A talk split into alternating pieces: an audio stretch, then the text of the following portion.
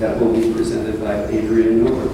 This is the second appearance before our group by Adrian. He spoke here several years ago when he wrote his first book, Soul Food, the surprising story of American cuisine, one plate at a time.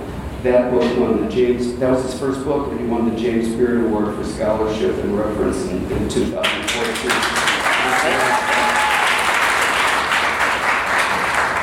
And besides being an award-winning culinary author, Mr. Miller is, is not chopped liver when it comes to the rest of his life. Um, he's an attorney, certified barbecue judge who lives in Denver, Colorado. Uh, he's, and, his, and by the way, Adrian's twin sister is here. Right. And, and what's your first name? April. April. No, this is this is uh, February. but we're going to um, afterwards. The three of us are going to Valois restaurant to eat. Uh, you know, that's Obama's one of his favorite places. It's good stuff. And uh, that's where he stopped before he gave his last address as president. Before he went to McCormick Place, he stopped at Valois to have dinner. So we're going to get some Obama, uh, Obama uh, flavor when we go there. Anyway, Adrian is, is an attorney certified barbecue judge. He is currently the executive director of the Colorado Council of Churches, and as such is the first African American and the first layperson to hold that position. But wait, there's more. He's previously served as special assistant to President Bill Clinton and a senior policy analyst for Colorado Governor Bill Ritter. He has been a board member of the Southern Foodways Alliance. Uh, as I said, he, he is not liver. But, uh, and before I bring Adrian down to address as well, he's right here, I have a request from him. Uh, your, your book covers the entire run of the White House, from the Washingtons to the Obamas, and maybe it's asking a lot, but I, I don't know if you even have this information, but can you give us a glimmer of what's going on in the kitchen since the White House got Trump? just, just a thought, but uh, anyway. Taco bowls forever, that's all I'll say. all right, thank you so much, Scott. Appreciate it. Good morning, everyone. It's so good to be here again to the Culinary Historians of Chicago. So, uh, I have a lot of people from different parts of my life here. Of course, I have my twin sister who's with me from the beginning. Uh, I have friends from college, friends from law school, uh, family, all kinds of friends. So, it's just good to see you out. So, what I'm going to do this morning is I'm going to talk a little bit about my journey, how I got to write this book, um, and how I got to the White House. And then I'm going to tell you a little bit about the framework of the book. And then I'm just going to tell you stories about some of the cooks that I highlight through my book, and then we'll take questions. And then at the end, we actually have some samples from recipes from my book. So we've got sweet potato, uh, sweet potato cheesecake, and the cool thing about this is that the crust is pound cake. This was something that Bill Clinton loved. and then we've got some um, deviled almonds. So these are almonds that are coated in butter and cayenne pepper. And this is a, from a cook who, an African American cook who cooked in uh, the late, in the early 1890s for Benjamin Harrison. And then we've got some Pedernales River chili. And this was a favorite of Lyndon Johnson. And I'm going to tell a great backstory about that. so um, I'm just curious, how many of you were here for my soul food lecture that I did? All right, cool. I'm so pleased and amazed that you came back That's great. All right, so let's talk about my journey. So, um, as you know, I wrote this book on the history of soul food. And um, first of all, born and raised in Denver, Colorado, went to Stanford undergrad, Georgetown Law School. I was practicing law in Denver, and this is not to disparage any attorneys in the office, but it wasn't for me. Got to the point where I was seeing spirituals in my office. so I figured I might need to do something else. So I was actually going to open up a soul food restaurant in Denver. And then I got a call from a friend of mine who was working in the Clinton White House, who was a, a Georgetown Law School classmate. And she said, hey, Adrian, we've got this new thing called the Initiative for One America. And we would love to get your recommendations for friends back in D.C. who might be interested in this work. So I don't know if you remember this, but President Clinton launched an initiative on race. And the idea from that initiative, and this is a crazy idea, that if we just talk to one another, we might realize that we have a lot more in common than what supposedly divides us. All right? Crazy, right? Yeah, crazy. So that went on for about a year and a half, and then that uh, group headed by the late John Hope Franklin made recommendations, and one of the recommendations was to have an office in the White House to continue that work. So that became the initiative for One America, and that's what I worked on. Now, when I was introduced as special assistant to the president, I have to just let you know, I was not an intern, okay? So get those thoughts out of your mind, right? so um, when my friend told me about this position, I did the same thing that Dick Cheney did when George W. Bush asked him to find a vice president. I was the head of the search committee, only submitted my name, right? so I got the job. Smart, right? So I got the job, it, it was great. I loved my time in the White House. If you've ever been, visited the White House complex, my office was actually in, at that time it was called the old executive office building. It was initially the Department of War and Navy. Uh, now it's the Dwight Eisenhower building, but it's that really, uh, really ornate building that's immediately west of the White House. And um, I have to say, during my time there, we did a lot of initiatives around the country and just found out that a lot of people were doing great work on race relations, but it just never made the news because it was positive stuff. And there was another complicated factor in that the Monica Lewinsky thing was going, so a lot of our work was never, um, never made it to the press. Uh, one thing I will say, uh, you've probably heard stories about Bill Clinton. People meet him, they feel, he makes them feel like they're the only person in the room. I never got that. every time I met him and briefed him, he would just kind of look at me and I'd say, Mr. President, and just kind of look at me blankly the way you're looking at me right now. Um, one of Major Miller worked at One American, he'd say, oh, that's great, right? And then uh, a woman would walk by and he'd call her out by name. I'm like, oh. but after that, uh, my stint in the White House ended because I was at the very end of his second term. Um, I was unemployed, and shockingly, George W. Bush did not accept my, uh, he accepted my letter of resignation. Because what happens at the end of an administration is all of the political appointees have to write out a resignation letter and then it's up to the incoming president to accept it. So George W. Bush accepted mine. I was unemployed. I know, shocked. And uh, watching, I was watching way too much daytime television. I said, you know, I think I need to read something. So I went to the bookstore and I got this book on the history of Southern food. And that launched me on the journey to write a book on soul food. And it was while I was researching and writing that book that I started discovering these African Americans who have cooked for our presidents. And the thing that really surprised me was that they had been there from day one all the way from President Washington to President, uh, actually President Trump, because there's some holdovers from the Obama administration right now. Every president has had an African American either in their presidential kitchen or cooking for them when they traveled, either by train, yacht, or an Air Force One, or when they would take an extended vacation someplace. And we're going to tell, I'm going to tell you some stories about some of those people. Um, so I, through my own research, I've identified about 150 African Americans who have served as presidential cooks and chefs. And I know I'm just scratching the surface because there have not been a lot of records about these people. So, very excited to share this with you. I want to start off, and I'm sorry, that very first picture was me actually in the White House kitchen with a guy named Adam Collick. And Adam Collick is what's called the kitchen steward. And he just makes sure that all the uh, equipment in the kitchen is working, and then he does help with the food preparation. Uh, he's been there since the Reagan administration, and uh, very cool guy. Uh, so I was, I was just happening to get a private tour of the White House kitchen, and he just happened to be there, so we took that photo. All right, so I want to talk about something I call the presidential pickle. And I thought the best metaphor for this is the Kool-Aid pickle. Does anybody know about the Kool-Aid pickle? All right, has anybody had one? Did you like it? I prefer the peppermint. Ah, uh, okay. You know about both of these. Oh, yeah, yeah, yeah. My, my, my aunt had a store where she used to store the peppermint. And here in Chicago? Here in Chicago. Oh, wow, okay.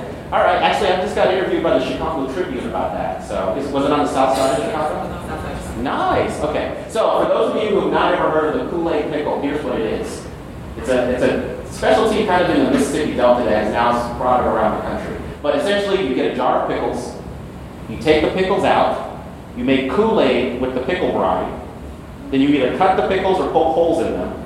Put them back in the pickle brine, you know, the Kool-Aid mixture that you have now, and then leave it there for two weeks take it out and eat it. If you like the taste of pickles and Kool-Aid, it's just a sweet and sour combination, okay? If you don't like either one, this is one of the nastiest things you'll put in your mouth. so I think the precursor to that is the peppermint pickle, or what people would do, uh, especially kids, they would get these pickles at the grocery store or the gas station, cut the tip off, and then put hard candies in it. So it could be a peppermint stick, it could be a Jolly Rancher, it could be anything. What you do is you let it sit in that pickle juice and then you just suck on it. Are you okay? Are you gonna, all right, good. So uh, the, to me, that is a metaphor for the presidential pickle because it's a, a combination of sweet and sour. And the, are you okay? Yeah, I'm just moving this because it. Oh, okay, gotcha, thank you. It's my sister, my publicist and manager, thank you. All right. It, it's the sweet and sour combination that exists for the presidency because we want our presidents to be extraordinary people, but we often want them to be a lot like us. And food is often a lens for the president on the presidential soul because we want to know that our president, even if they have to do the fancy food when they're entertaining, they still like the homey dishes from where they're from. And so we pay a lot of intense, uh, um, we uh, pay a lot of attention to what our presidents are eating. And so in the structure of my book, what I decided to do, and I think being in a culinary school is a great uh, setting for this, is I created a mise en place, right? I, let, I set out all the ingredients of presidential foodways, and I began that way by talking about, first and, first and foremost, it's just what the president likes to eat. And usually our presidents arrive to the Oval Office late in life, and they usually are on a special diet, diet because they haven't been taking very good care of themselves. But being a president is a very stressful job. And so usually they want to play hooky off any diet and get the comfort food that's going to power them through being president. And so presidents like their favorite foods, they try to get it anytime they want. But then you have the second ingredient, which are the people who are around the president. And it's usually the first lady uh, you know, whatever the spouse is, but they've been first ladies at this point. It's usually the first lady in the White House position who saved the president from themselves. One of the best stories I like to tell is uh, Ronald Reagan. So Ronald Reagan uh, loved Bavarian cream apple pie. All right, he was on a diet. And so when he would go on Air Force One, he would just light up like a little kid whenever he saw that on the menu. But if Nancy Reagan was with him, she would just whisper in his ear, you're not having that. and he would meekly acquiesce, right? Um, another great story involves President Clinton. So Hillary Clinton gave strict instructions to the White House chef. I do not want you to give him anything with cream, blah, blah, blah, right, on the other foods. So whenever Hillary Clinton left, then Bill Clinton would get hooked up with all the stuff that he loved. Right? so that's just the nature of the beast. And then the other, the third ingredient that I talk about is kind of the culture of the White House. You have staff that their attitude is, hey, uh, this is our world, you're just a visitor. That's their attitude to the first family. And so they believe, believe that they are the guardians of White House tradition. And so their approach to work, their approach to service, and all these other things help, um, you know, it's part of the presidential food story. And then the last part is something completely beyond the president's control, and that's Congress and the public. So Congress actually allocates the money that the president has for his food budget okay, and entertaining. And actually, before President Truman, the President of the United States would have to pay for entertaining out of their own pocket, all right? Which is kind of, kind of shows why most of our presidents have been wealthy men, all right? And then um, there's always public perception. Our presidents, they do not, they really are conscious about their image, right? So they don't want to do anything that would make the public feel like they're out of touch or elitist. And food often plays a role in that. So here is the earliest picture of the White House domestic staff. And this picture was taken in the spring of 1877. Can anybody here tell me who was president? Spring of 1877. No, close. No, before. No. Who said Hayes? Okay, you get a prize. I don't know what it is yet, but you get a prize. Rutherford B. Hayes.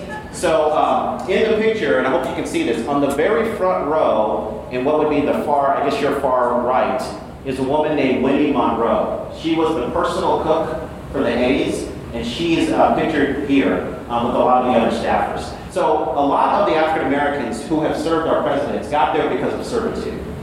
In the 19th and 18th, 18th 19th, and 20th centuries, uh, the prevailing attitude among whites was that African Americans were born for servitude.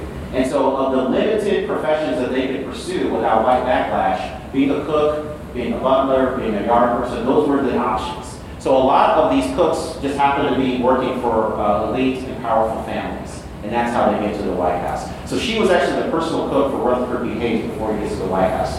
In terms of the White House kitchen, um, the structure normally is, um, at least up until the, the 20th century, is that you had a head cook. They weren't called executive chefs back then, and I'll explain why later you had a head cook, and you had an assistant cook, and the assistant cook was in charge of cooking the meals for the staff, and then you had some other helpers in the kitchen. The White House kitchen is not very big. If you were to go to the White House today and go to the kitchen, there were two things that were probably striking. First, you would say, hey, man, I'm in the White House. And then the second thing is, man, is this it? Because the White House kitchen is 30 feet by 26 feet. That's it. So when they do the big steak dinners and other things, they actually have to do cooking in the hallway and outside, and they have to hire extra staff so they can feed all of the people at the White House. So it's a very small kitchen. Um, now, over time, as the White House staff grows and other things, you get more cooks added. So typically now, you're going to have the White House executive chef, and you're going to have a pastry chef.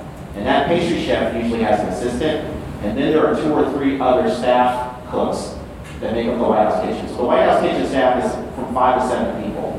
Okay? Now, a president may bring their own personal chef to cook meals for the family. And President Obama did that with Sam Kass. And, but it's really unusual to do that. Before President Obama, the last president to bring their family cook with them was Lyndon Johnson. Otherwise, they've had the White House executive chef handle all the cooking for the family for the VIPs, guests, all the big affairs. Now, um, as you know, the president and the first family can get food 24/7 whenever they want want to. They're usually kind about that and don't really make late night requests too often. But typically, the White House staff will work in shifts. So it's not like the White House executive chef gets there from 8 in the morning and stays until 8 at night. Usually, an assistant chef will come in in the morning and have a breakfast and maybe lunch, and then the executive chef will come in early afternoon work on dinner and late night snacks or anything like that. So there's a division of labor in terms of what they're going to do. So, the first uh, person I'm going to talk about is a man named Samuel Fraunces, and let me just deal with the controversy that probably arose as soon as you saw this picture. You're probably thinking, man, that looks a lot like a white dude, right? Okay. So, you have to know that the uh, ancestry, the racial ancestry of Samuel Fraunces has actually been contested over time. What we know of him is that he was born in what is now Haiti, and that he came to the uh, British colonial uh, British colonial America in 17 1750s or so and opened up a shop in um, New York City. Now, the reason why people go back and forth on his race is because uh, it's unclear what his status was because there weren't accurate records kept at that time. So the case for him being a white dude is this.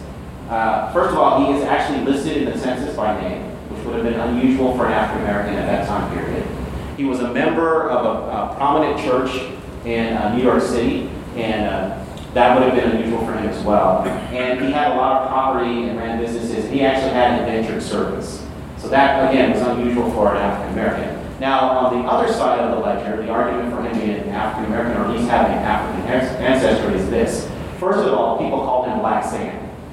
Okay? Now, if you were called Black Sam in that time period, it was either because you had African ancestry or you had a villainous disposition. I just don't think a dude that had a bad reputation would have spent so much time around Washington. Okay, um, and later on, his descendants do acknowledge that they believe that he had African ancestry. There is a birth certificate that indicates that he had a white father and an African mother. I have not seen the birth, certificate myself. I know I sound like a worker right now. I haven't seen it. But if you will indulge me, I'm going to say he's African American, or at least has that, that heritage. But he was at least biracial. So Samuel Fraunces um, runs this shop called Fraunces Tavern, and it actually, a replica actually exists to this day on 54 Pearl Street in Lower Manhattan. You've been there? Okay, yeah. So there's a replica of it. Yeah, you've been there? Okay. So this was the shop that he ran, and George Washington, who was then a general at that time, would come in and grub, and he loved his food. So by the time that Washington becomes president, he actually hires Samuel Fraunces to be his presidential steward The presidential steward is the person in charge of all the domestic operations of the White House. Today, we call that person the chief usher. Okay, the, the title has changed, but that's essentially. So the steward would actually hire the cooks, manage them, and actually, in a lot of cases, did the shopping in the early days of the White House. So um, one of the stories that I tell in my book, I'll tell you two stories about Sam Fraunces. The first one is I call the poison pea plot of 1776. Has anybody heard about this? All right. So the story goes that uh, Fraunces's daughter, Phoebe, is in the kitchen, and there's a guy named Thomas Hickey who's kind of hanging around the kitchen, sweet talking her. Um, what we know of Thomas Hickey is that he is not a big fan of General Washington, even though he's part of his guard. And so Thomas Hickey was thinking, I've got to stop this revolutionary stuff and nip it in the bud. So he was thinking about assassinating the president. So Phoebe is in the kitchen making one of President or General Washington's favorite dishes, which was green peas. He loved spring uh, green peas. In fact, he loved these peas so much that his contemporaries called him P. Diddy. I don't know if you knew that. I couldn't resist, I'm sorry. I told you I was going to do some corny jokes, April. All right. Don't, it's going to get a lot worse. Just hang on there. So she's making this dish, and Hickey distracts her for a, a little bit, and then um, she goes to serve the dish, and she just has the sense that something's wrong. And so she tells her father, Samuel Fraunces, that she just thinks something's going on. Fraunces immediately understands what's happening. So even though the peas had gone on the table, George Washington is about to take a bite. And according to the story, Fraunces bursts from the table, or from the kitchen, goes to the table, grabs the peas, throws them out the window. It just so happened that a chicken was walking by at that precise moment. The chicken pecks the peas and dies. Okay? So thanks to that animal testing, they figured out, thank you for that out. They figured out that the peas had been poisoned with arsenic. Okay? So it's a fantastic story, but it's probably not true for a lot of reasons. All right. First of all, Fraunces did have a daughter, but her name wasn't Phoebe, and it may have been a family nickname. And there was a guy named Thomas Hickey who actually was charged with uh, counterfeiting because he uh, falsified some passes that allowed some people that may want to assassinate Washington to be in his company. So this guy was actually hanged in a public square in 1776, but his crime was uh, counterfeiting and attempted treason, not uh, you know trying to kill George Washington. But I think it's a fantastic story, and if it is true, I would say, ladies and gentlemen, this is the first example of culinary homeland security in our great nation. So another story I like to tell is uh, basically how Fraunces gets crosswise with uh, President Washington. So we fast forward, the capital has moved from New York City and now is in Philadelphia, and Fraunces really wished the best for the president. So he would buy the most expensive food, he would make it and put it in front of Washington. Washington did not want that because he did not want to come across as a monarch. Because remember, they just had this revolution, they got rid of monarchy, right? He didn't want to seem like a monarch or aristocrat. So he wanted to, the public to think that he was eating plain food, not being too extravagant. So uh, there's a fish called shad. Is anyone familiar with shad? Have you had shad? Okay. So shad was a very celebrated fish in the 1700s. Uh, Fraunces goes to a market in Philadelphia and gets the first shad of the season. He prepares it. It looks wonderful. He puts it in front of Washington. Washington asks, "What's this?" And he tells him it's the first shad of the season. I went to the market, and got it myself. And Washington says, "Take that away from me. I do not want you spending so recklessly." And so actually, the serpents end up eating all this food. And this strains the relationship between Washington and Samuel Fraunces so much that Washington actually fires Samuel Fraunces for his extravagant spending.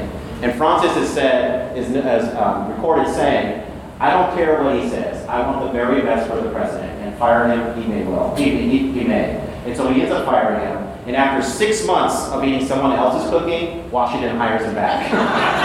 and so he serves uh, a few more years before he dies. He dies a few years before President uh, Washington's presidency ends. But Samuel Fraunces is one of the characters that I uh, have in my book. And what I do is I show different aspects of presidential cooking. So in the chapter about stewards and ushers, he's uh, the first story that I tell. The next one, and this guy is a fascinating guy, is a man named Hercules. Has anybody heard about Hercules? Okay, he's, he and uh, James Hemings are probably the two that get the most, uh, who get the most uh, publicity. So uh, Hercules was an enslaved chef, and this portrait is actually hanging in a museum in Spain. And the artist is Gilbert Stuart. So if you're familiar with the iconic portrait of George Washington, the same guy painted this portrait. And it doesn't say Hercules, but the title of this portrait is A Cook for George Washington. Now, the interesting thing uh, to notice here is that the clothing that he's wearing, the vestment, is not what you would see uh, by an American chef at that, in that time period. It's actually the clothing of a European chef. Okay, keep that in mind for something I'll tell you about the end of the story. But um, Washington purchases Hercules as a teenager. He was working as a boat ferryman, and he puts him in the Mount Vernon kitchen. And so he apprentices for a woman named Old Doll, who was an enslaved cook at Mount Vernon. And after a few years, he, uh, Hercules becomes the head cook. So um, when the, the executive residence gets established in Philadelphia, and if you have not been to the Independence Hall uh, kind of exhibit lately, uh, a few years ago, they excavated around it because they were going to expand the uh, site around the Liberty Bell, and they uncovered the Robert Morris House. And the Robert Morris House was where Washington lived uh, while the presidency, during his presidency um, in Philadelphia. and they found all the uh, slave quarters, the kitchen, and all this other stuff. So the National Park Service was just going to ignore all of this, but there was an outcry by local activists. So now there's actually a replica, an open air replica of the house. So you get a sense of the dimensions of the rooms, and they have interactive videos to show you where, uh, where in the house that was and who worked there. So I think it's just a wonderful exhibit. So Hercules gets installed in as the cook there because there was a woman named Mrs. Reed who was working there first, and Washington and Samuel Fraunces were just not feeling her cooking at all. So they actually bring Hercules up to Philadelphia to be the main cook. There was one difficulty though. Phil, uh, Pennsylvania had in 1780 passed something called the Gradual Abolition Act. And that act said if you were an enslaved person living in Pennsylvania for more than six months, you're automatically free.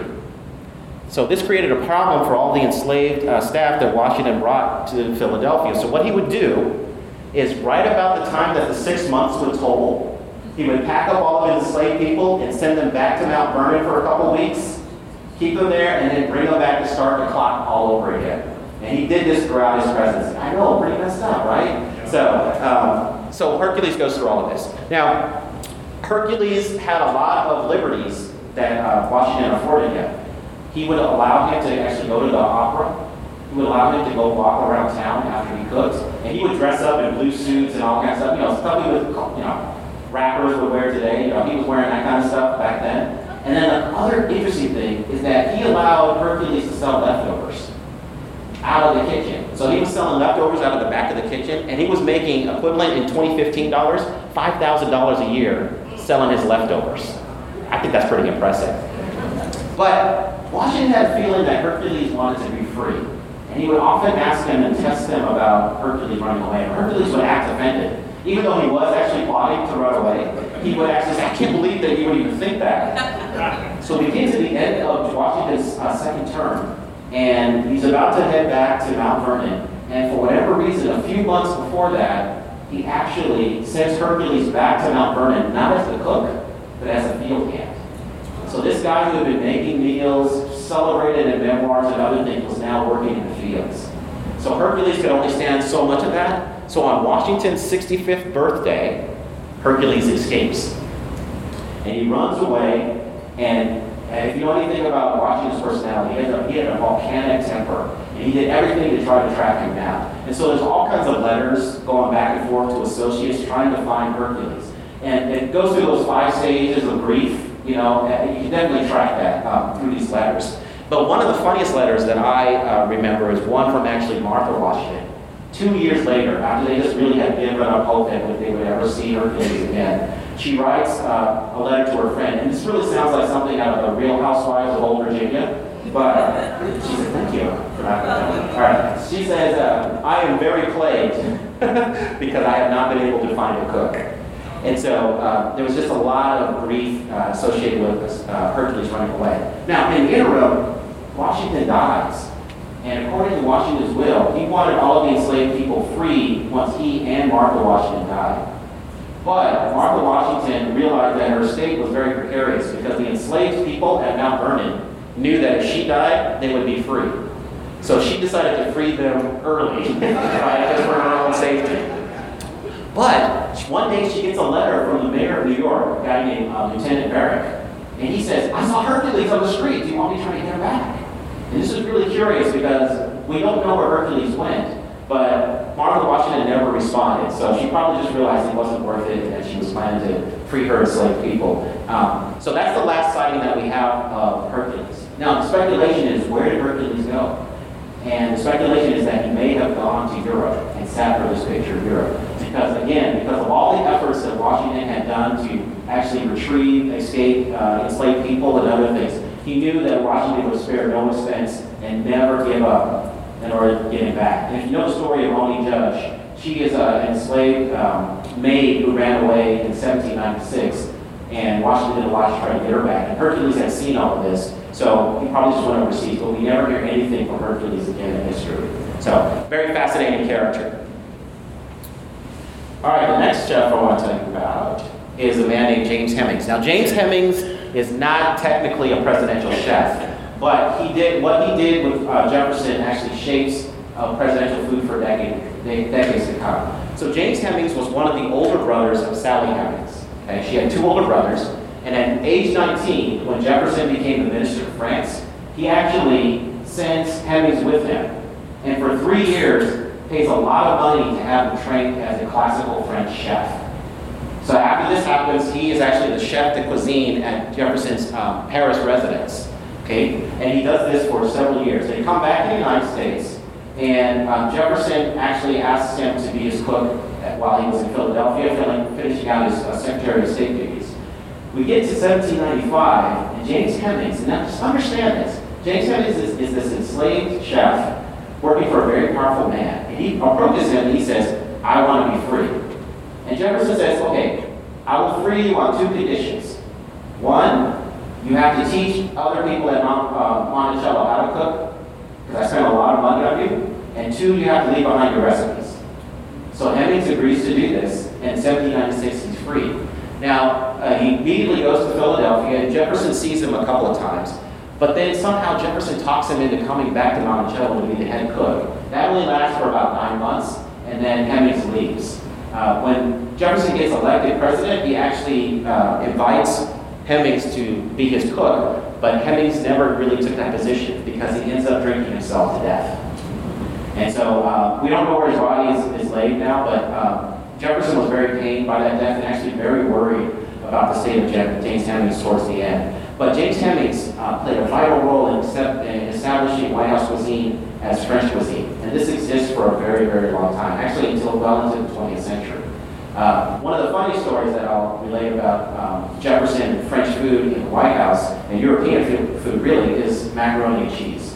Now you may think of macaroni and cheese as this Italian thing that becomes an American thing. There's a lot of African Americans who believe it was an African American thing for a long time. But actually, mac and cheese goes back to old Europe. The earliest recipe that we know of was in the Forme of Cury cookbook, which was printed in 1394. And that was the go-to cookbook for Elizabeth I and Richard II. And the earliest version of mac and cheese was just a pasta with some Parmesan crumbled on top and maybe a little butter. Okay? That's the earliest recipe. Then eggs, cream, you know, all that other stuff gets added later. So Jefferson, when he's spending time in Europe in the 1780s, he loves, falls in love with mac and cheese. So much so that he actually smuggles a macaroni maker back to the United States when he leaves Europe. And smuggled is the right term because the Italians had macaroni making on lockdown, and they didn't want anybody else to do that. And there's actually a drawing of Jeff- that Jefferson has of this macaroni maker at the Library of Congress. Um, so he brings it over, and as far as we know, he is the first person to serve mac and cheese in the White House. We know this because on February 6, 1802, a guy named Reverend Manasseh Cutler, who was a congressman from Massachusetts at the time, got invited to dinner at the White House. And he gets presented with this thing called macaroni and cheese. Now, this guy had never seen macaroni and cheese. He writes about it in his diary. He thought the macaroni noodles were giant onions. Yeah, he just couldn't figure it out. And so, you know, he asked this guy, you know, these onions or something, and the person, the guy sitting next to him who he asked was Mary Meriwether Lewis, uh, Lewis and Clark. He was at that same dinner. All right. So he tasted it, and his verdict was it had a strong and disagreeable taste. So he wasn't feeling it. But um, mac and cheese becomes part of what um, Jefferson serves in the White House, so it's one of his favorite dishes. The interesting thing, just cheese related, is after dinners at the White House, Jefferson would actually take people into the East Room, one of the larger rooms of the White House, and he would show them what he called the Great Cheese. So the Great Cheese was basically a gift that he got when he was elected president. Back then, people would just send the president a ton of cheese, a literal ton of cheese. And it took months to get through it. The most famous example of this is Andrew Jackson, who got another uh, ton of cheese, and he couldn't get rid of it after months of it being in the White House. So what he decided to do was have a public reception where anybody could come in and have some cheese and some orange punch. Supposedly the White House smelled like cheese for months, and just couldn't get rid of it. All right. Let's fast forward to a remarkable woman named Lori, Laura Dolly Johnson. So this is a, a picture of a White House pigeon in about 1890. Dolly Johnson is in the middle there. Dolly Johnson um, shows the height of an African American cook in terms of leveraging power. Okay, um, so she was a private cook for this wealthy guy in Kentucky, a guy named uh, Colonel Mason Brown. And a well-known police commissioner from New York happened to have dinner at the Brown residence, and that person was Theodore Roosevelt, young Theodore Roosevelt. He was so impressed with Dolly Johnson's food that when his friend Benjamin Harrison became president and was looking for a cook, he actually recommends Dolly Johnson. So they start the effort to woo her to come to the White House. She wasn't sure about it um, because even though she was cooking for this powerful person, she had her choice as to whether she would go to the White House or not. And so they actually had to convince her to do it. And when she gets the job, it makes national headlines which is unusual because you have newspapers not only recognizing her being hired as a cook, but they mention her full name. Before that, they would just say colored cook, Negro cook, or they not even uh, maybe her first name or a second name. Yes, yeah, question. What year? 1890. I'm sorry, 1890. So um, it makes national headlines. But there was one problem. There was already a French woman in the role of White House chef as the head chef, and she was not happy about the fact that she was getting fired for this African American woman. So this French chef had a very American reaction to the situation. She filed a lawsuit and she went to the press. So this is the first known example, or you know, no, first known case of a White House employee actually suing the president personally. Okay, so um, they resolved it; it never goes to court. But I just thought it was interesting, and it highlights this rivalry that we see throughout White House history of French cooks versus American cooks. Before the 20th century, well, actually well into the 20th century, African American women were the face of American cooking. Whenever there were be boosters about American cooking, they usually referred to Southern cooks, and Southern cooks meant African American women.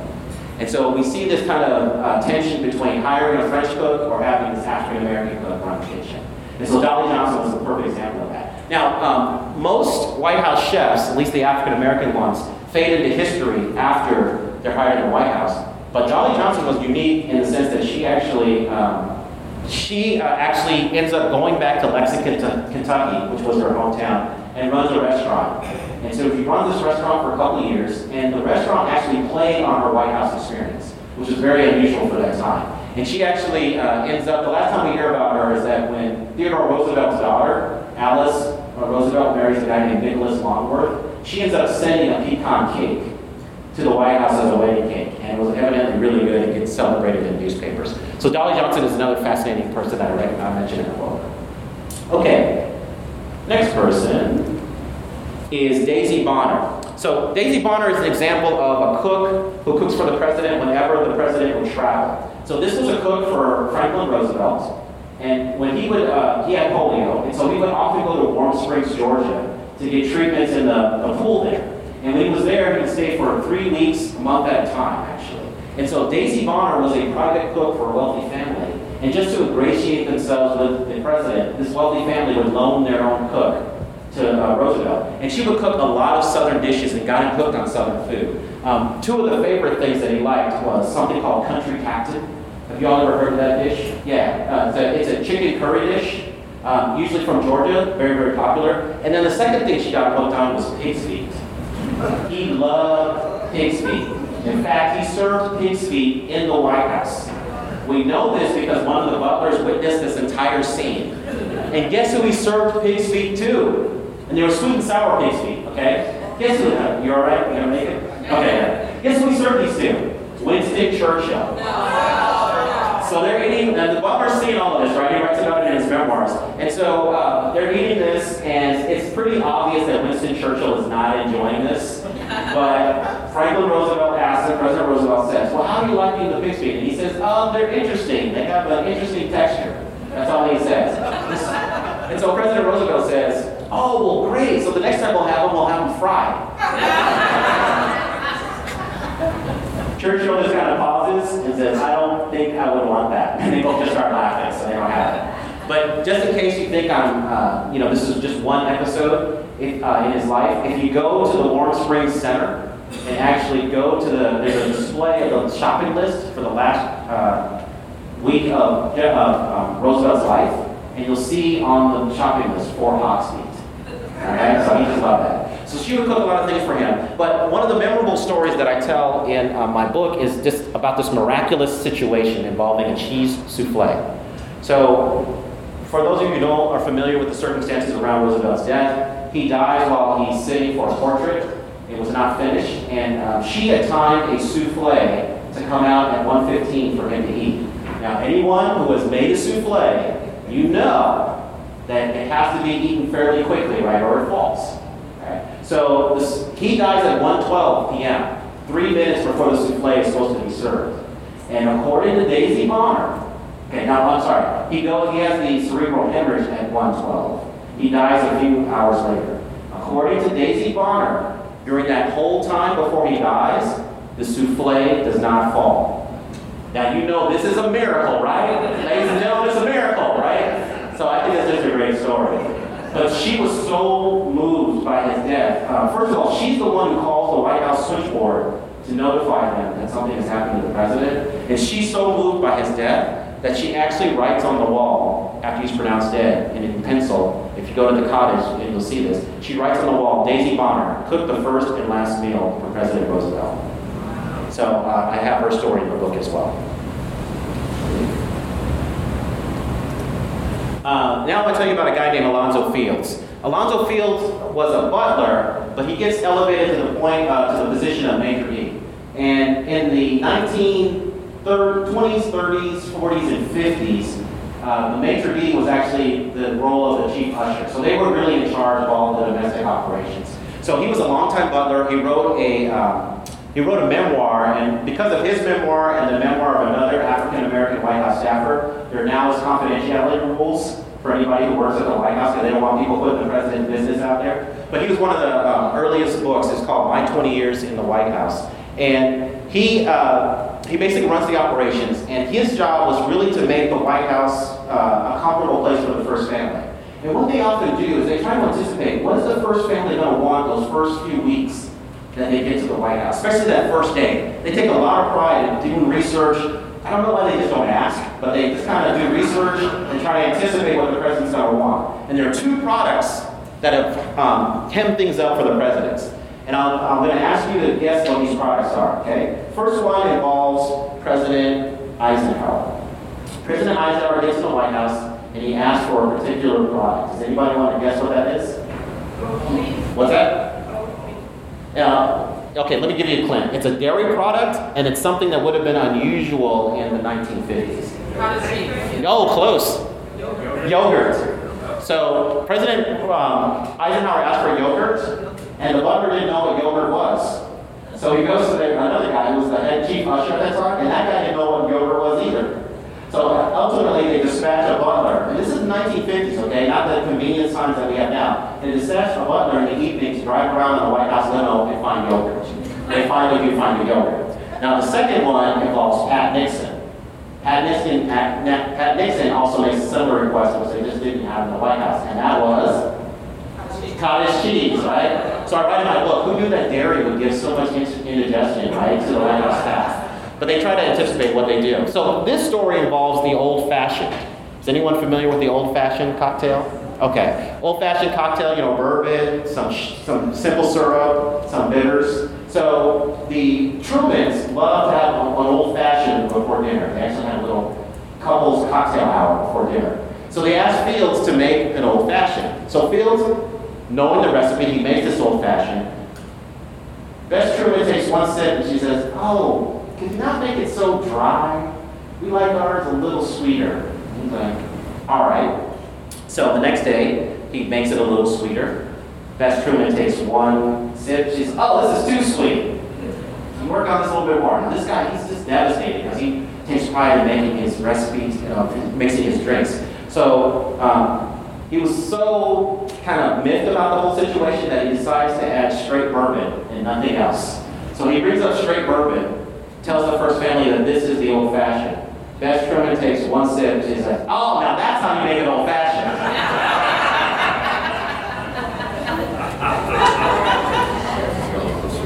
Sometimes you just can't win. All right.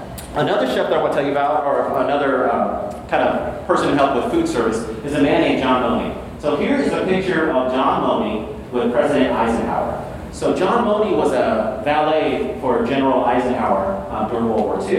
And after the war, Eisenhower liked him so much that he asked him to actually just continue to be kind of his uh, personal assistant. And so Eisenhower was one of the cookingest presidents that we've ever had. Right? A lot of times he would go up on the rooftop of the White House and grill steaks. So you'd be walking along on Pennsylvania Avenue, and there'd be smoke coming out of the White House, right? And it would be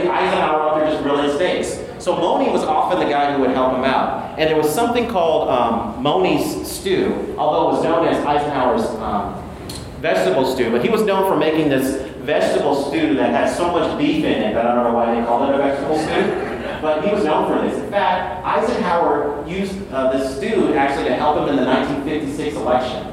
So what he did is he would put the recipe out for the stew, and then he asked housewives around the country to have stew parties. So they would make the stew, invite their neighbors to come over and hear more about Eisenhower. So even though it was called Eisenhower's beef stew, in the White House it was known as Moaney's stew. Because Moaney was the one who was really doing a lot of the cooking um, in terms of prepping the vegetables and, and adding everything. Um, so he was a very interesting guy. And at the height of the civil rights movement, Moni was in a difficult position because people would often ask him to press Eisenhower to do more on civil rights. And you find this the case throughout history. A lot of times when civil rights leaders could not get the ear of the president, they would actually go to the staff, or especially the cook, and then ask them to, you know, put something in the president's ear.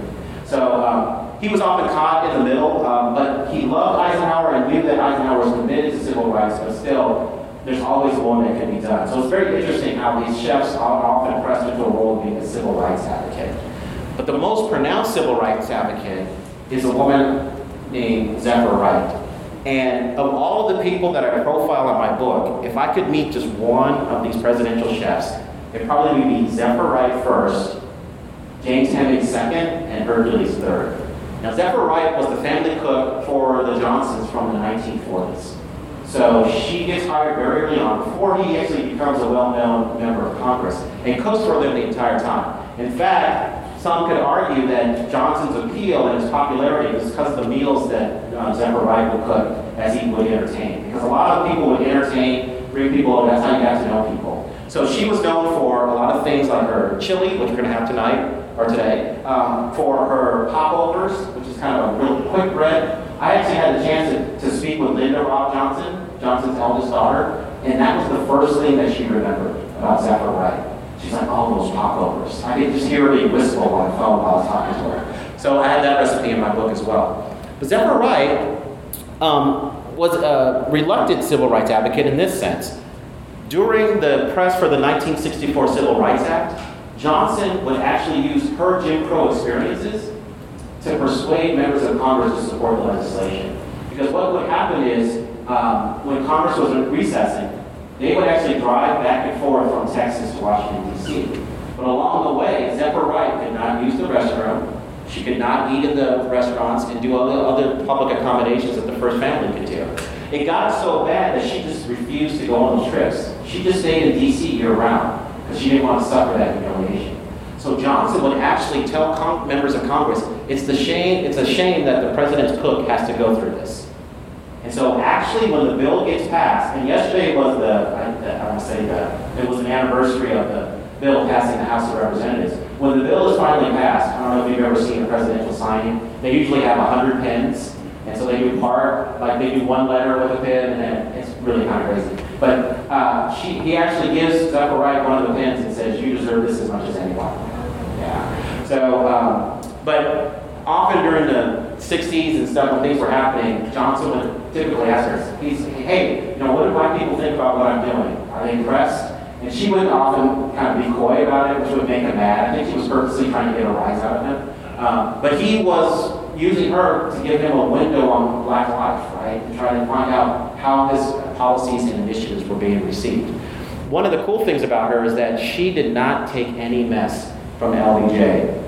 LBJ was known for bringing people over to the White House at the very last minute and demanding dinner for everyone, also showing up late. Somebody would show up at 10 o'clock at night demanding dinner. And so Zephyr Wright would say, all right, oh, so if the president was alone and demanding food, she would just say to him, go sit in the kitchen, don't say anything, and you just sit there until I make my food and I'll, I'll serve you. You're going to eat whatever I put in front of you. And he would do it. LBJ would just go to the kitchen and just sit down and wait. Now, if he brought company, her strategy was this, especially if it was really late at night she would say, okay, just start serving them liquor because it's going to take me a while to make this food, and then I'll bring the food out. And believe it or not, nobody would complain about the time to get the food. So I think she's just really, really smart. Um, but one of the funniest stories is an encounter that LBJ had with Senator William Fulbright. Fulbright, uh, uh, senator from Arkansas, was one of LBJ's strongest critics during the Vietnam War. And he said uh, in the press that the president was suffering from an arrogance of power. Okay? Now, LBJ consumed a lot of media and was watching what everybody said about him. Kind of reminds you of another president, right? Okay. So he uh, was just waiting for a chance to get back at Fulbright. And so there was a White House reception. Fulbright comes over, and the president says, Hey, I saw what you said about me having an arrogance of power. Well, I want to show you something. So he reaches into his pocket, he pulls out a note, and it's a handwritten note by Zephyr Wright. Now, if you know anything about LBJ's personal history and his health, you had known he, had a heart attack while he was in uh, Congress. He was on a very strict diet. And she said, Mr. President, you don't do much to take care of yourself. Well, you always talk about being someone's boss. Well, I'm going to be your boss. From now on, you're going to eat what I tell you to eat, and you're not going to complain. And he told Fulbright, now how can I have an arrogance of power if my cook is telling me this? Now, the final story I'll tell you about Zephyr Wright is what I call the Great Chili Controversy in 1964. So, Pedernales River Chili is a, uh, River is the river that runs along the LBJ Ranch in central Texas. Is there anybody here from Texas? Okay, is anybody here? Oh, okay. You've been there. All right, I'm going to put you on the spot. What do you know about Texas chili? What's distinctive about Texas chili?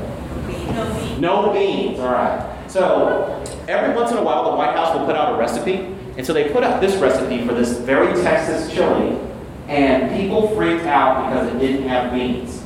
And they wanted to be reassured that the president liked beans, okay? So I actually record a conversation, I transcribe a conversation in my book, where Zephyr Wright is on point for spin control. So the social secretary for the White House calls Zephyr Wright, and they have this conversation about the beans that the president likes. And basically, she talks about, oh yeah, he likes pork and beans, he likes green beans with Velveeta, but we only do that for company, yeah, all that kind of stuff. I just thought it was hilarious. And Zephyr Wright was known for probably doing what a lot of good cooks do, is she was known for doing lesser peas. Y'all know what a lesser pea is? A lesser pea is when a cook gives you a recipe, but they leave one thing out. so you can't mimic that recipe. So she was known for doing that. Um, but unfortunately, her White House experience has not end well. The stress and other things happen. She ends up gaining 50 pounds while working there. And regardless of what LBJ was going to do, she announced that she was no longer going to be White House chef, even before LBJ announced that he wasn't going to run for re-election. After uh, his presidency ends, she ends up cooking um, for Lynda Robb Johnson for uh, a little while. But then after that, she just kind of fades into obscurity and dies in 1987. She had talked about writing a low-fat cookbook because of all the low-fat cooking that she was doing for LBJ, but it just never came to fruition. So uh, she's a fascinating woman. I wish I would have met her. I had a chance to talk to her. What you see here is a picture. Um, I, I, did an event at the Smithsonian uh, American History Museum a couple months ago. And so on the one, on one side is the chili made with uh, beef, and then there's a, t- a turkey version of that chili. So those, that's what's pictured here. Okay, let me talk about another dining space in the White House called the White House Mess. Um, that is not a you know, metaphor or anything like that. Uh, it's a Navy term for the dining space. And so the White House Mess is created in the 1950s. And the White House Mess comes into being because of the remodel of the White House.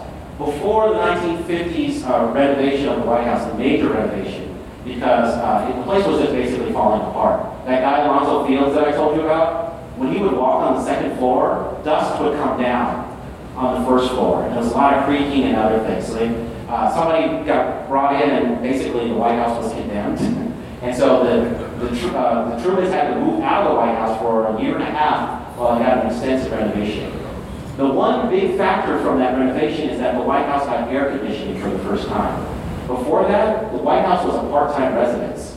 Because the White House, as you probably know, D.C. is in a reclaimed swamp. So if you've ever been in D.C. in July and August, it's just not pleasant, right? And so presidents and first families would often go someplace else as early as June and not come back until later in the fall, maybe even the winter, uh, to stay in the White House. So all of a sudden, it becomes a year-round residence.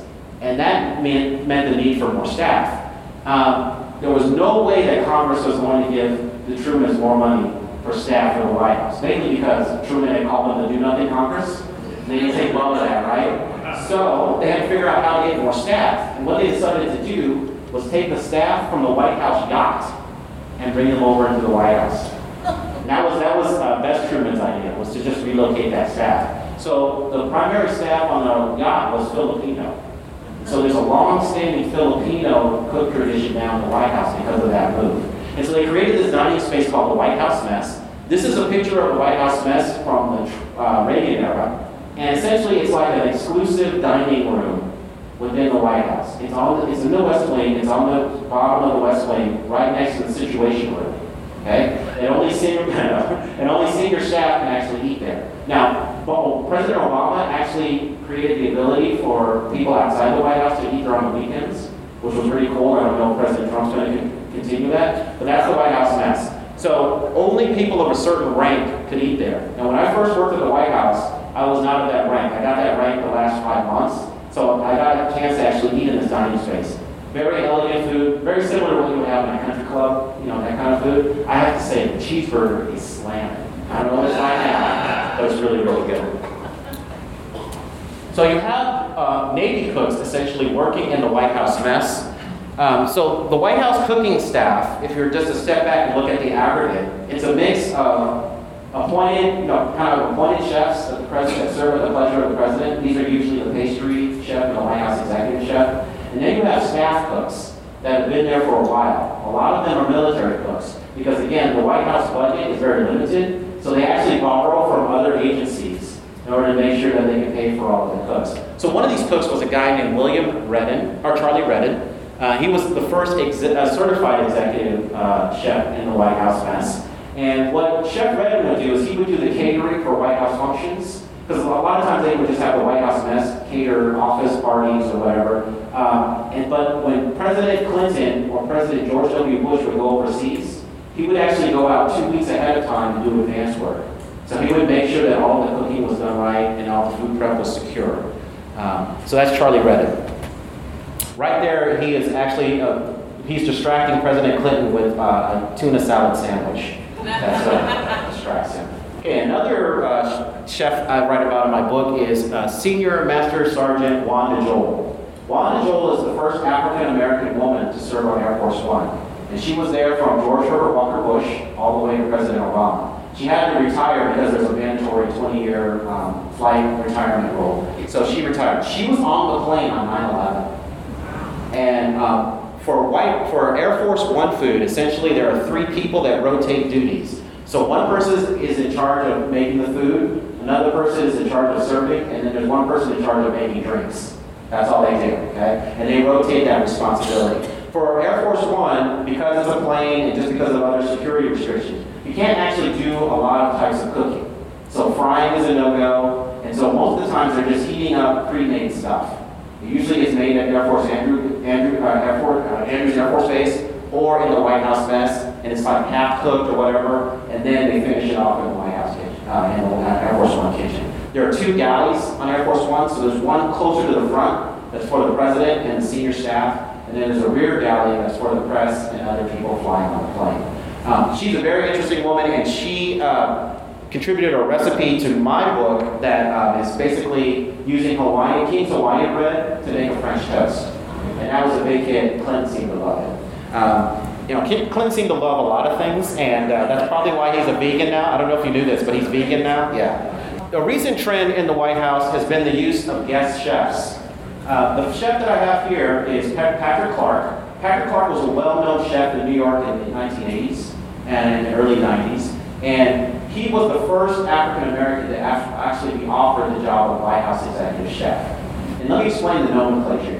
As I mentioned before, the White House chef was called head cook, chief cook, or first cook before 1961. And that changed because Jacqueline Kennedy created this position, White House executive chef. She actually created the title. And then she said, I want European food made by European chefs.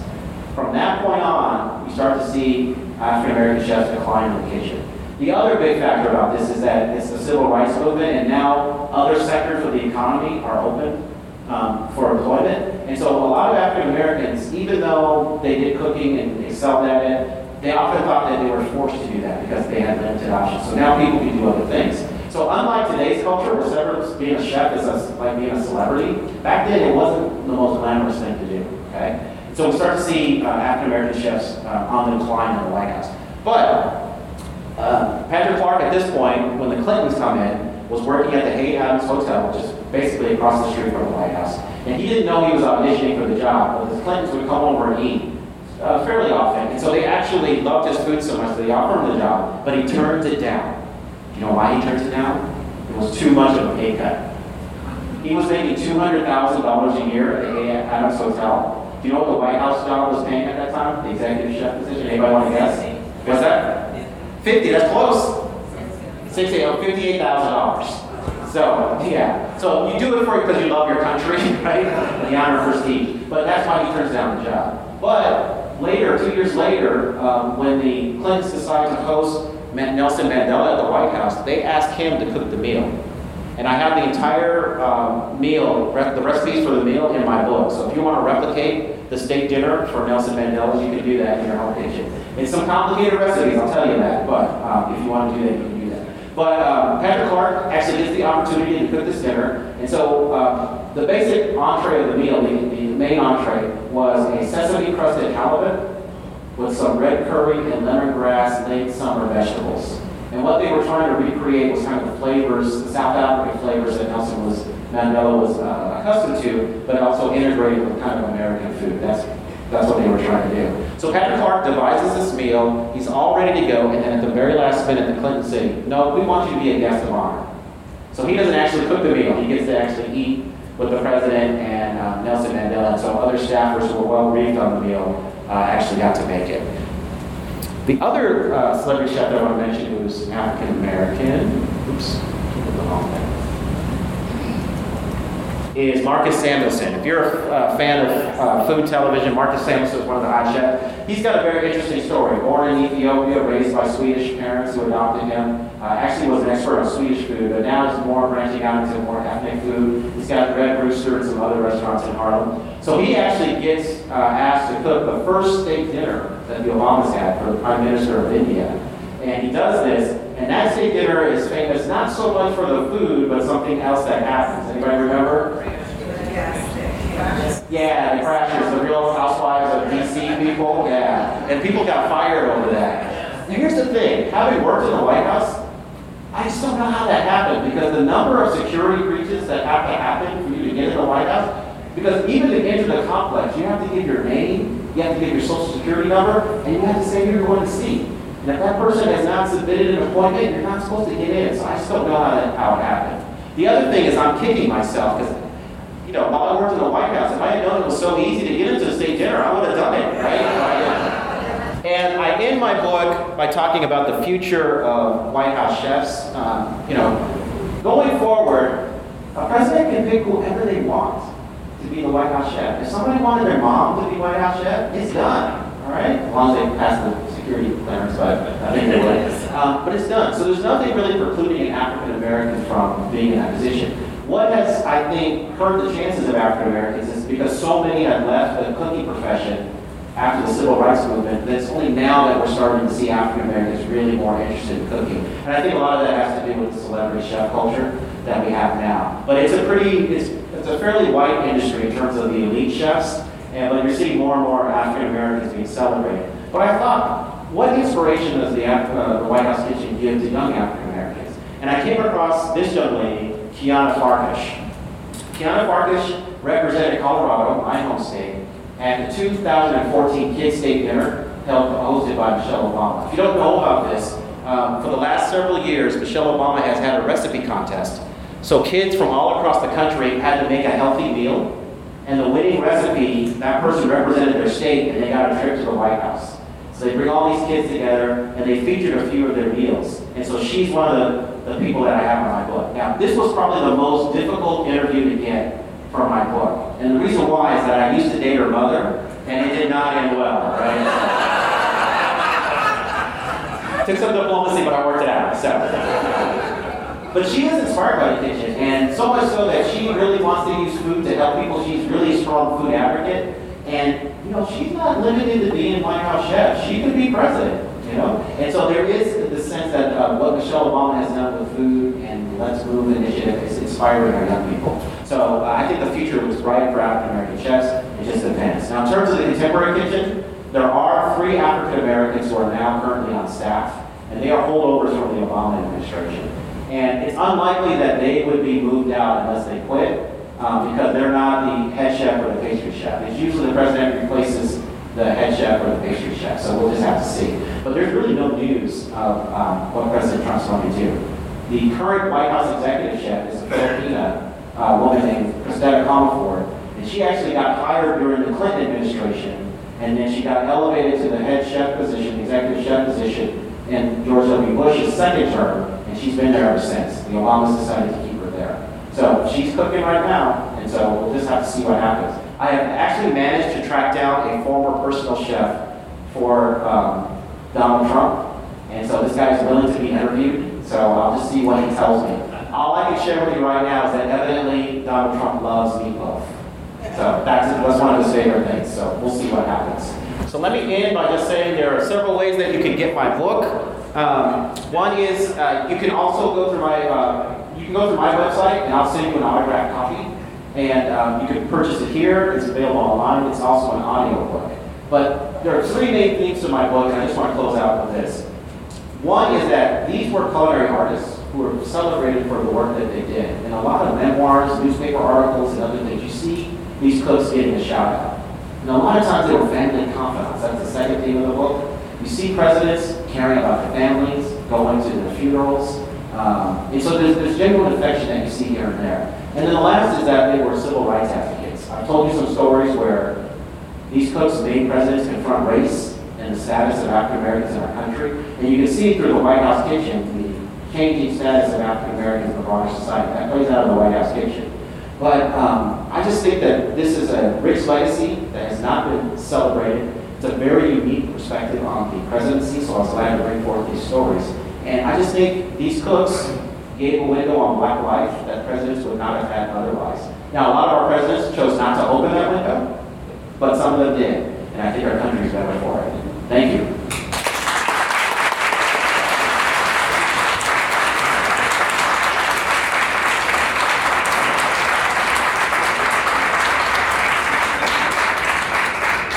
That that was some big hand, and thank, thank you for being here. We're honored that you're here listening to this. And uh, as you can see, I'm, I'm giving Adrian a standing ovation myself.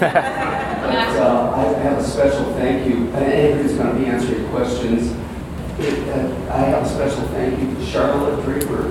Char- Char- Charlotte is, is the reason Adrian has been talking for us. This is the second time. Charlotte was able to get him to speak for us. Charlotte is the former food editor at Ebony, is that right? And Charlotte is also has been a member 3,000 years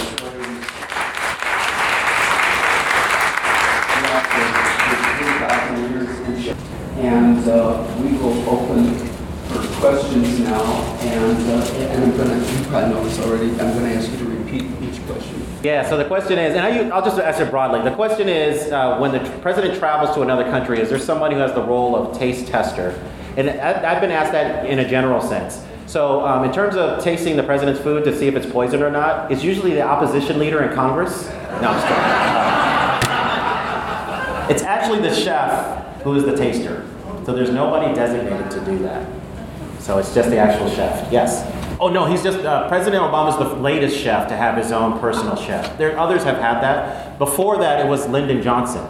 So up until then, um, from Nixon all the way to George W. Bush, So how did President Obama get to know? that I don't know. I think uh, does anybody know how he got to know Sam Kass? I don't know if he ate at his restaurant or do you know? He cooked. He was doing something for his kids. He was also cooking at the uh, Jane Addams house. Jane Addams' house? Okay, so somehow he got in his orbit. Yeah. But usually it's a personal cook who comes. Yes, uh, I I don't know how he knew the Obamas, but he lived in Hyde Park too, I think. Oh, he's a neighbor? Uh, I don't, I'm not sure, but he he I went to the University of Chicago. Okay. So there's, there's, there's lots, the labs, so the kids went to the same school? Okay, all right. And he probably showed up with some baked goods if they lived in the neighborhood, right? All right, I'm gonna go back here and then I'll come here. A great question. So is there a policy in the White House to feature American cuisine? So that has changed over time. Again, for, for much of our history, French food was the food of entertaining. So for all of the state dinners and things like that, it was French food. And usually they actually would bring in a French chef to do the cooking for the VIP cooking. And then you had African Americans or other cooks doing the family cooking and just kind of private dinners.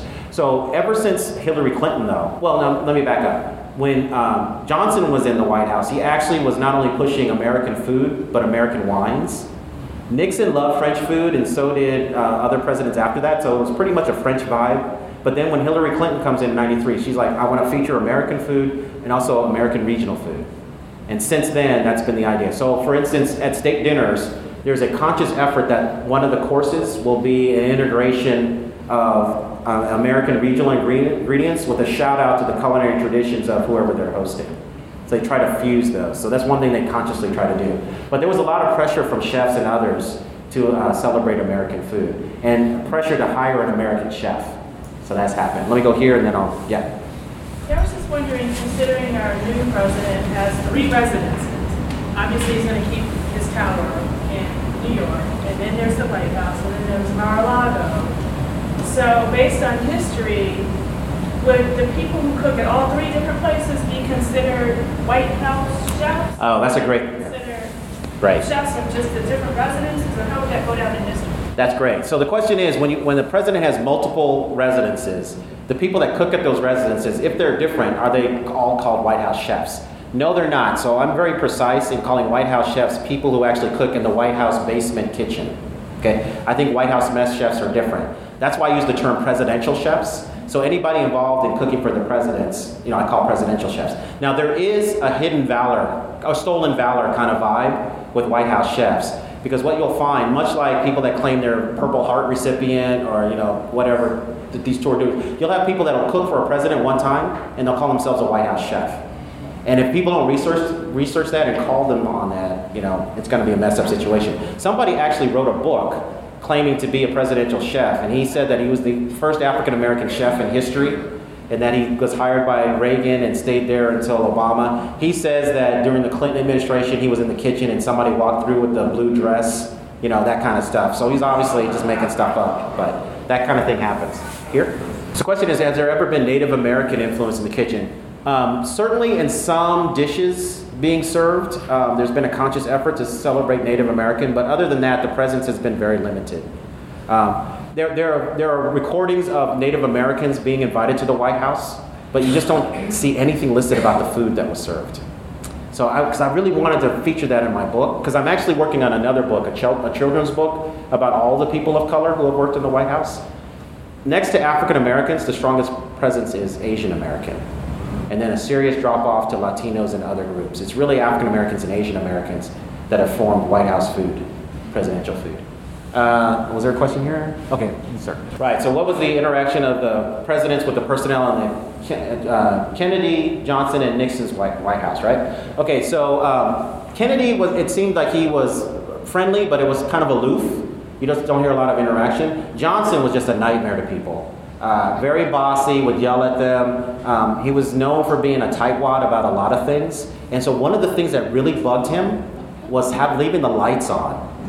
So he would actually walk through the White House and cut off all the lights. And woe to the staffer who left the lights on and Johnson caught him. So there's actually a very funny story where there was a staffer who left the lights on. He went to go run some errand or something.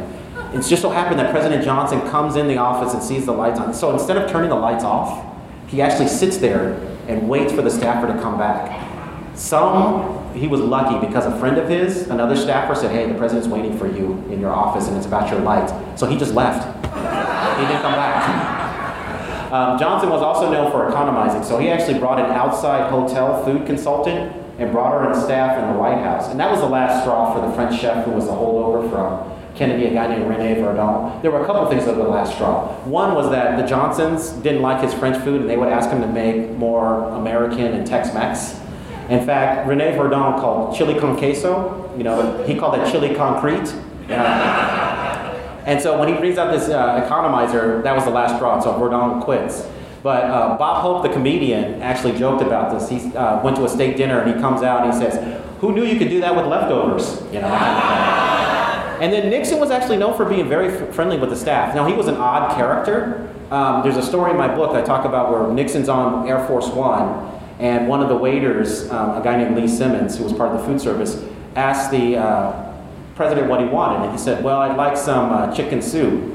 And so the guy goes back, and there's no chicken soup there. And so the president says, Well, may I have some chickens? And he meant live chickens. And, you know, the guy didn't, you know, so stuff like that happens a lot. But Nixon was actually fairly friendly. Yeah. I um, love your mac and cheese story. It's just so fun.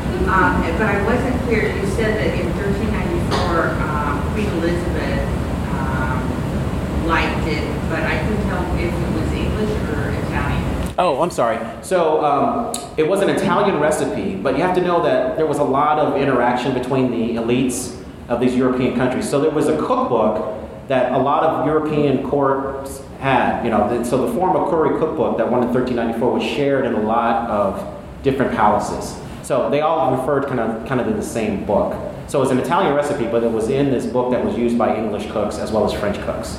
Yeah, sorry, sorry for not being clear on that. Yes. So the question is, where, where are the sources for the recipes in my book? So I have 20 recipes, and it's a mix. So some of them are historic recipes that I saw referenced in either cookbooks or newspapers or some other thing. And so some of them we adapted for the modern kitchen, but some of them we left historical just because of the way that they're written was kind of illuminating. But most of the recipes are actual presidential recipes, or some that were inspired by presidents, and others that were just adapted for the modern ki- uh, for the contemporary kitchen. So it's a mix. Not my own personal collection. I have, I believe, almost every White House cookbook that's ever been published, um, and especially ones written by former uh, people who worked in the White House kitchen. Um, and it's not a large collection. It's probably 12 books. Um, most White House chefs do not write cookbooks after they leave, um, especially those who are assistant chefs. Kevin Norton is part of the room. So the question is, how much archival material is available on food in the White House? So it just depends on what each administration decides to save when they create their presidential library. There have been a number of fires through White House history, so a lot of records were destroyed. But unless a president decides that that's worthy of being saved, it's just, it, those records aren't kept. So, in terms of, uh, if you go through my book, I actually have a chart of African American presidential chefs by administration. You'll see some presidents, there's a whole bunch of names that I list, and for others, there's maybe just one or two. Because if a president didn't decide to record who was in the kitchen, the staff, and nobody took a picture, it's just lost to history. So it's just really up and down. Um, in terms of actual food expenses and that, I, that was all classified or made unavailable to researchers, researchers I should say, and many of the presidential libraries. Um, but some presidents are very good about keeping all the family menus. Like if you go to the Carter Museum, you can actually see what President Carter had every day of his presidency. Not only the state dinners, but in, in the residence. And I, there was a funny letter where um, Rosalynn Carter is giving instructions to the to the chef that uh, Jimmy. It says Jimmy does not like peas. You know, that's because they, they would create a menu and then submit it to the first lady for approval. So you see these kind of marginal notes in history, but other presidents, you have just no idea. And so for that, I had to turn to newspaper articles or memoirs. Yes? Oh, wait, let me just make sure nobody else has another. Okay, yeah. Question is, did any of the presidents have food allergies? Yes, they had food allergies and dietary restrictions. And so what would happen is when a first family during the transition period, they would actually consult with the White House chef and they list all of the allergies, and then everybody involved in presidential food service was given that. So people on Air Force One, on the presidential yacht, presidential train, whatever. So they would know not to make something that the president shouldn't have. Yeah. Oh, that's a great question. So the question is, what first lady was really involved with presidential chefs? From my research, it was Mamie Eisenhower. She just ran that kitchen with a tight fist. Um, and in terms of fights, um, there would be disagreements. Um, the chef would always lose. And under Eisenhower's uh, administration, one chef was fired because he just kept cooking with onions. And Mamie Eisenhower hated the smell of onions. But the president loved dishes with onions in them. So, you know, you're caught because your ultimate boss is the president, but your immediate boss is the first lady. And so if you have a president saying, I want you to make this, the first lady's like, no, don't make that. You know, sometimes it just doesn't shake out well for the president. So that you see a lot of examples of that. But a lot of our first ladies really delegated it to somebody else. Yeah. The most uninterested person in White House food history, I would say, is Eleanor Roosevelt. She just seemed fundamentally uninterested in food. And so she hired a woman who could not cook to run the White House food operations. Her name was Henrietta Nesbitt. This is how bad the food was during FDR's time people would actually think about eating first before they went to the White House for a state dinner. And, I, uh, and Roosevelt complained loudly about the food. He said the food was rival something at an automat. So that was not, that was not a compliment, right? But the thing was, he had seceded, um, uh, he had ceded uh, White House domestic operations to Eleanor Roosevelt. So that was her sphere. And many speculate because of his infidelities and other things, this was payback. Okay? but I had to, I had a, I had to, you know, I had to really wrestle with this because, what's that? Yeah, yeah. So he had, yeah, that was the chef with the pig's feet. Yeah. So he had all of these black women cooking in the White House kitchen. So I'm like, well, how could the food be that messed up? And this is what I found out reading somebody's memoirs. Henrietta Nesbitt, the woman who couldn't cook, would come in the kitchen and she would just stand and watch the other people cooking and she would adjust their seasonings while they were cooking. So they would make something palatable and she would just mess it up. Yeah. Now, Daisy Bonner, that woman I told you about, had a way to get around it. Especially if uh, Henrietta Nesbitt was around or Eleanor Roosevelt or the White House physician and they could tell that the president was peaked and you know, needed you know, some sustenance. So they would take the recipe that the White House physician or whoever directed them to do. They would make it and they would bring it out and then they would whisper in his ear, don't eat that. and so, yeah, they would, as they were putting the plate down in front of him. And so FDR would fake like he's not hungry. He would just kind of play with his food, say, oh, I'll get to it later. And then once everybody else was gone, they would come, he'd come back in the kitchen, they'd hook him up. So I thought that was great. Any other questions? Now, one other question I often get is, well, what happens when the president goes out to eat at a restaurant? It depends on timing. If the president does an impromptu visit, essentially the Secret Service comes in the kitchen, they just quarantine it, and then they do a quick background check on everybody in the kitchen. Okay? And nobody else can come in that kitchen from that point on. And believe it or not, on the Secret Service, there is a trained chef, okay, who is armed and is watching you as you cook. So if you watch Food Network, Top Chef, you've heard of elimination challenges, right? That's an elimination challenge, okay? Now, if, the, if it's in advance, what they will do is they'll just do it like they would do any other presidential visit. So they'll say who's, gonna, who's supposed to work that night. They'll do a security background check on everybody who's supposed to work that night. And then again, nobody else can come in that kitchen. So, you know, depending on the president, they usually don't like to go out to eat too much. But I think the Obamas went out fairly often. Um, I don't know about the Bushes. I just don't remember hearing much about the Bushes coming out to eat much. But that's kind of the story the president eat. Yes?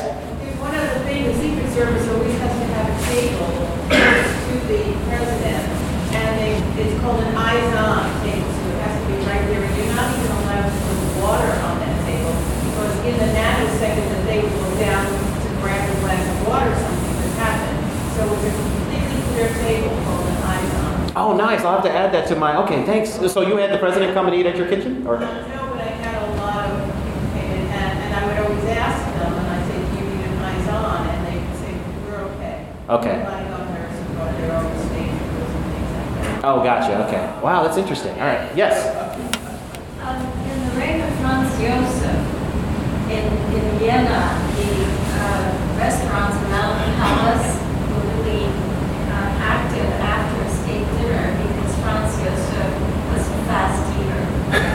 And so, so the protocol is supposed to be that you, start when the, the host starts and you finish when he finishes. Is this a problem in the White House? Is it good business for? Uh, that's a great question. So um, she was talking about a chef, in, or uh, during the time in France that there was a, a king, or Vienna. oh Vienna. I'm sorry. Somebody who would eat very quickly. So um, and the restaurants would get business because of that, right? Or just uh, anything around state dinners. I'm not sure about that. I haven't seen any reporting on that. But there is an interesting history of just kind of state dinners and the pace of them. So um, our fastest eating president was Herbert Hoover. And I write about this in the book. He ate so fast that the White House staff, the African American staff, they would actually take bets on how fast he would eat. He would actually eat a meal in eight minutes. That was kind of the over under uh, for President Hoover. But they did acknowledge that he slowed down for state dinners just because he wanted to be, you know, considerate to the guests. But um, yeah, state dinners pacing. Even though there's a tradition to it, it depends on the president. Uh, you know, you had Lyndon Johnson who loved state dinners and wanted to dance into the night. Typically, a state dinner would start at 8 and people would be out by 11.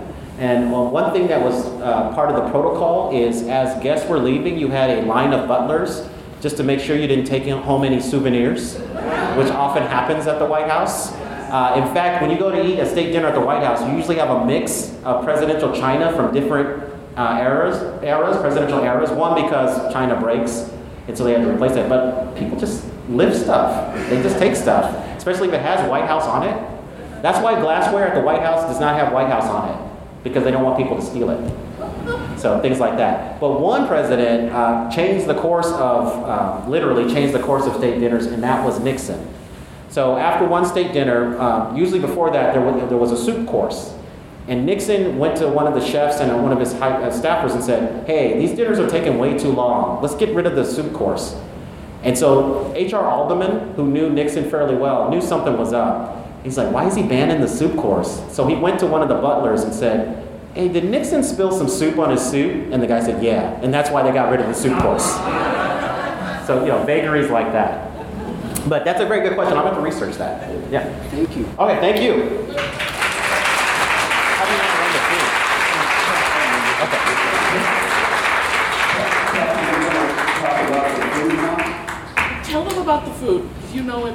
Okay. It was your book. And Yeah. who, who made the food? Don't, don't, just, we'll, Okay. we'll, we'll get it. She's my boss here. No, no, All right. no, no, but I just want to. All right, so um, we have three things for you today. So one is the sweet potato cheesecake, uh, a favorite of Bill Clinton, Made by Joan. made by Joan. Yeah. And Joan, what's your last name? Hirsch. Joan Hirsch. Thank you so much. You're a pastry chef here, right? Is there a place where we can go savor other things you make? No, I just retired. Oh, all right. Congratulations. And she's happy for it. And she's happy for it. Uh, we have some Pedernales River chili. Now, this is a meaty chili, okay? And it's, uh, it's fairly bland, but we have some spices if you want to kick it up a notch. But I love this chili because it's very customizable. Because you know, I am kind of heat adverse. Yeah. I put in everything you said. Okay, good. Thank you. And that was made by Charlotte Draper. Thank you. Correction, that Oh. was made by Joanne. Oh, Joanne. Okay, sorry. Joanne Ralph. Thank you. Wave your hand. All right, thank you. In fact, uh, we mixed the two together. That was, that's perfect. Yeah. All right. And then the last thing we have is the deviled almonds, and this is from uh, Dolly Johnson. Yes. And they're on the side over there? They're in the oven. I just pull them out. Oh, okay. She said serve them warm. Oh yeah, yeah, absolutely. And the these deviled uh, almonds, it, seriously, it's just almonds, butter, and cayenne. And people, it's addictive. People go crazy for that. And but I think you'll enjoy this. So um, what we can just have people come up or. Yep, yep. Ah,